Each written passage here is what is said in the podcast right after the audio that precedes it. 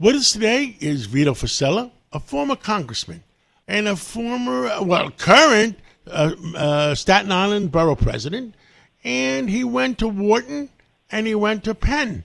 And uh, he's been angry as heck about what's going on with the new presidents of, of uh, Penn and with the new presidents of, of Harvard and uh, MIT. Uh, Vito Fossella, give us your evaluation. What the heck is going on? Well, John, thank you so much for, for allowing me to, to say a few words on this. Uh, and yeah, I, was a, I, I did graduate from the Wharton School, as you mentioned, in Penn in 1987. A great education. Uh, it's a great institution. It's been around for several hundred years.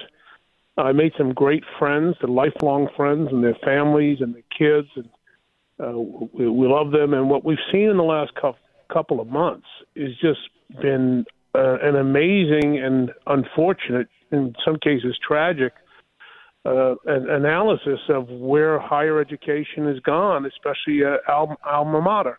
Now, in a way, I'm not sort of surprised because these universities have become battlegrounds for those who are like revolutionaries. And it's not just in this case, as horrific as it is, the anti Semitism that takes place I think the bigger picture is just an attack on capitalism and so-called colonialism.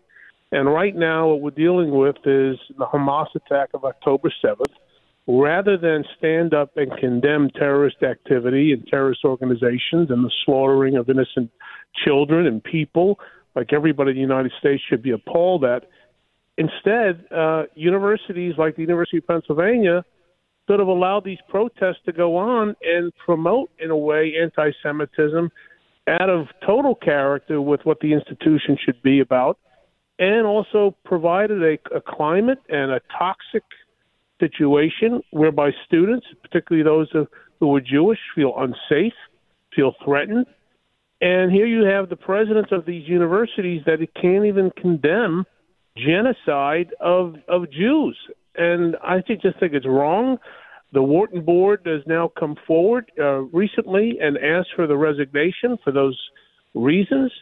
And if anything, these universities should use this opportunity as a pivot point to allow more debate and open discussion on campuses rather than running people out of town who may disagree with some of their radical ideas. And more importantly, they should condemn outright 100% when a terrorist organization kills innocent people in another part of the world, in this case, Israel. I agree with you 100%. Uh, and um, I understand you've talked to a lot of your classmates and a lot of the people from, from Penn. And um, uh, I, we've heard uh, Friday that uh, uh, there's a lot of pressure at Penn to have these the uh, the head of the president resign. What, what have you heard? Yeah, so I have. I'm in regular contact with many people, some folks I graduated with, and they're appalled at what's happened. Many of them, especially the guys who are wealthy uh, donors or long donors, uh, long long time donors to the university, have either said they will not give another penny to the university. Some have give uh, a buck to to send their displeasure.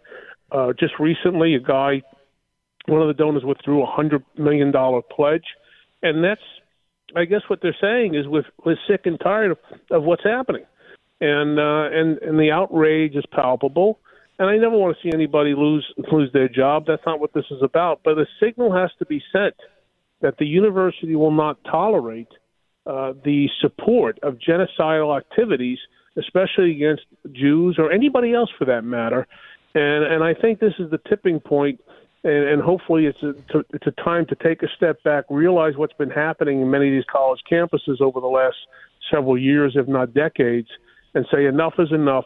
We need to support the uh, the folks in Israel who are just trying to fight for their freedom. If you want to have a debate uh, over what the status is of Palestine and the rights, that's fine. That's legitimate.